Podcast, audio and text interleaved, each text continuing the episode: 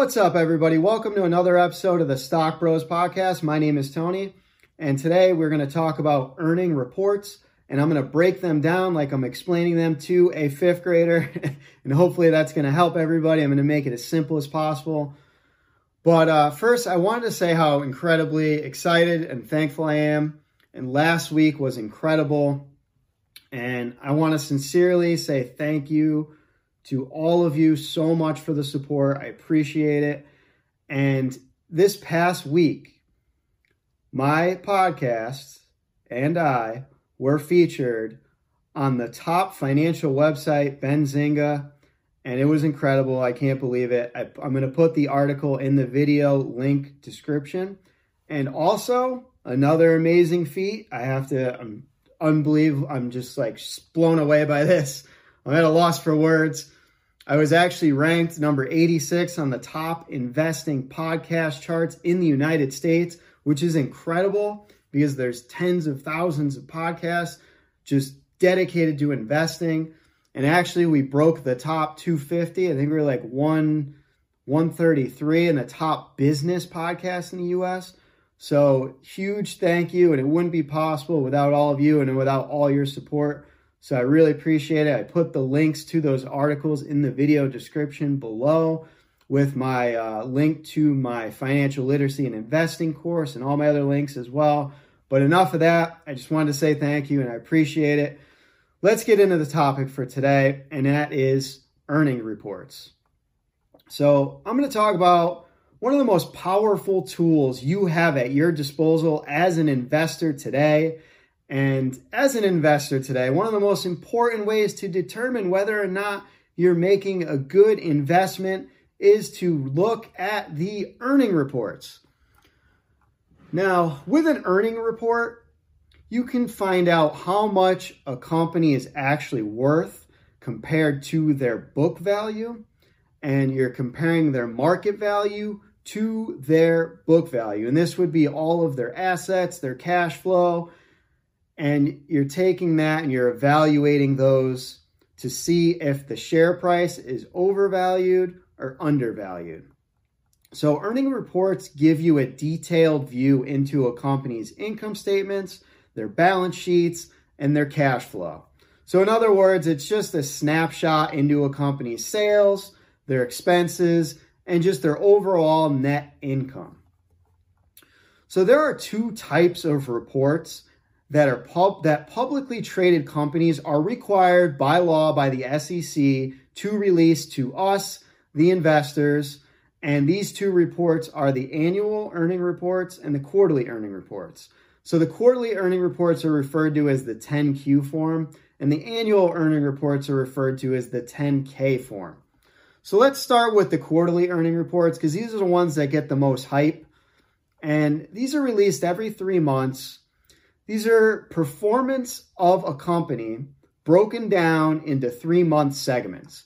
So you'll see these referred to as Q1 earning reports or Q2 earning reports. This just means quarter. Every quarter, we see financial analysts trying to predict a company's earnings, and they also set expectations as well. And we all hear about companies hitting or missing or beating these quarterly expectations. So the most common referred to metric on these reports is the EPS, and this is the earnings per share. Earnings per share is very simple. It's a company's total profits divided by the company's total shares available on the market. So one example that I would give is if a company has a profit of $100 and they have 50 total shares, so the EPS would be $2 per share. So this means that they're actually making a $2 profit per share. So anytime you have a positive ETF, that's great. But the thing about a positive ETF is an EPS is you want to zoom out and look at the big picture. So this is a good tool to use to quickly assess a company's revenue to their actual share price. But a negative EPS isn't always a bad thing either, unless the EPS is trending down every quarter or every year. So no company can continue to increase earnings or profits every single quarter forever. There will be ups, there will be downs, and it's more important to zoom out and look at the trends to see if a company has a history of positive revenue, and let's see if they have a long history of EPS that's either positive or if it's negative, and is it trending up or is it trending down? So one example I would give is Tesla. From 2017 till today, they were actually negative EPS for years. But even though they were negative, they were trending up. So they might have been negative $1. And then the next quarter, they're negative 80 cents. And then the next quarter, they're negative 50 cents.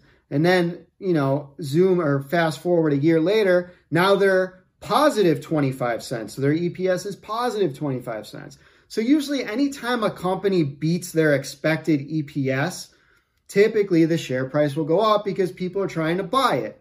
And if it actually underperforms the EPS, it might actually go down because people are selling it off. A lot of this is temporary and it's mostly noise. And the thing to remember is instead of breaking down every single thing on an earnings report by quarter, it's not usually a good way to determine the value of a company. You're going to want to look at the annual reports. So I'm going to talk about the key things that I look at on the annual reports. And it's also important to remember that you could use Yahoo Finance, Zacks.com, Seeking Alpha. There's many sources out there to find this information. And I'm going to give you some of the metrics I look at on these balance sheets for these reports. A lot of people get really scared or nervous when they're trying to break down these multiple page balance sheets, and it's really confusing. So I'm going to give you 4 metrics along with EPS. It would be 5 metrics that you can look at, and you don't even have to look at the balance sheet. You can simply Google these. We live in 2021, people. We're in a tech-centric world. You can Google anything, use the tools at your exposure, and it's so simple. So let's start with the first thing, net revenue and cash flow, free cash flow. So net revenue is simply how much money the company profits after all of its expenses. And the free cash flow is how much cash the company has after paying all of its business expenses. So one way to look at free cash flow is, let's say that all of your living expenses cost $2,000 per month, and your income is $3,000 per month. So you would actually have a positive $1,000 cash flow. Now, the thing that's great about this is if you have a positive cash flow, you can use this money to help grow your company. You can use it for research and development, reinvest it back into the business to help make the business grow. If you have a negative cash flow, you're going to have to take on debt, you're going to have to take out loans, you're going to have to use credit cards, whatever, to keep your business afloat. This isn't a good thing, and you're going to be taking on debt, which leads us into the second metric, which is debt ratio. The debt ratio is simply your liabilities divided by your assets. In general, it's a good thing to have a ratio of 1 to 1 or less. So for example, if all of your total assets are $100 and all of your total liabilities are $100, you have a ratio of 1. So it's always a good thing if your ratio is 1 or less, but it's important to note that some industries may actually have higher debt ratios than others, and this actually may be acceptable in other sectors of the market. I know some of the pot stocks and the pot sector of the market, they do tend to have higher debt ratios, and this is pretty common throughout that industry. So that may not be a bad thing if this company has a high debt ratio, but it's also something to consider because it's harder for that company to get out of debt the more you have. It's just common sense, right? So this does hold true for all other metrics as well. When looking at metrics for all these companies, you have to keep in mind that you should probably compare them per sector, or compare that company to other sectors or to other companies in the same sector. So the next metric is PE ratio. The PE ratio is the price to earnings. Now, what this means is this is the stock price divided by the earnings per share. A good rule of thumb is to look for companies with PE ratios of 20 or less. Now, it varies because I've seen experts say that anywhere from 10 to 30 is okay too. A PE ratio of 10 would mean that a current market value of the company is equal to 10 times its annual earnings. So in other words, if you were to hypothetically buy 100% of all the company shares, it would take you 10 years to earn back your initial investment on that company. So an example I like to give is Tesla's PE ratio right now is about 1,000. So if you bought every share of Tesla, it would take you 1,000 years based on Tesla's yearly earnings to earn your initial investment back, 1,000 years. So what does this really mean? That sounds really high, right? Well, a high PE ratio can be a sign that a company is overvalued or that investors see very high growth potential. And this is the case with a lot of tech companies. They are typically higher because investors see higher growth potential.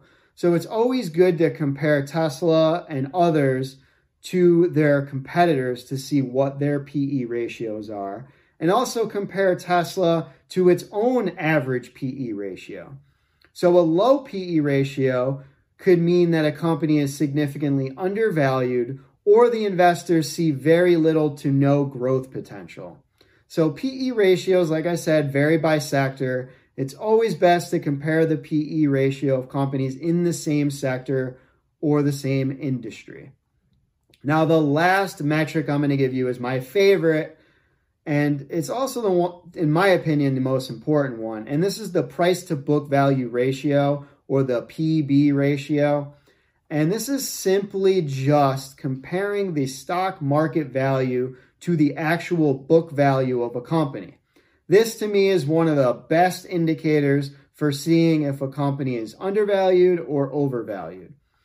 If you have a PE ratio of 10, this means that a company's share price is 10 times higher than a company's book value. So investors and analysts will say that a good PB ratio is 3 to 1, that's considered good or acceptable, and a ratio of 1 to 1 or less is great. So these are the 5 metrics that you should be looking at when you're analyzing an earnings report and a balance sheet, and hopefully that help clears up any confusion. The thing is as well that I made 2 videos in detail about more metrics you can look at, called how to research a stock part 1 and part 2. So you can check those videos or podcasts out as well. And those will be very helpful. So thank you so much for watching or listening. I appreciate it. Thank you for all the support. And also I'm getting really close to 1,000 subscribers, which is amazing.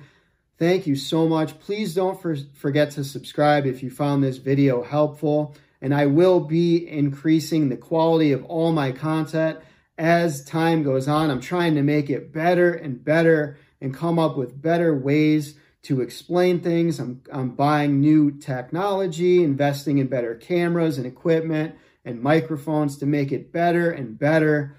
So thank you all so much for the support. I appreciate it. Check out the links in the description below. And thank you so much. Until next time, thank you.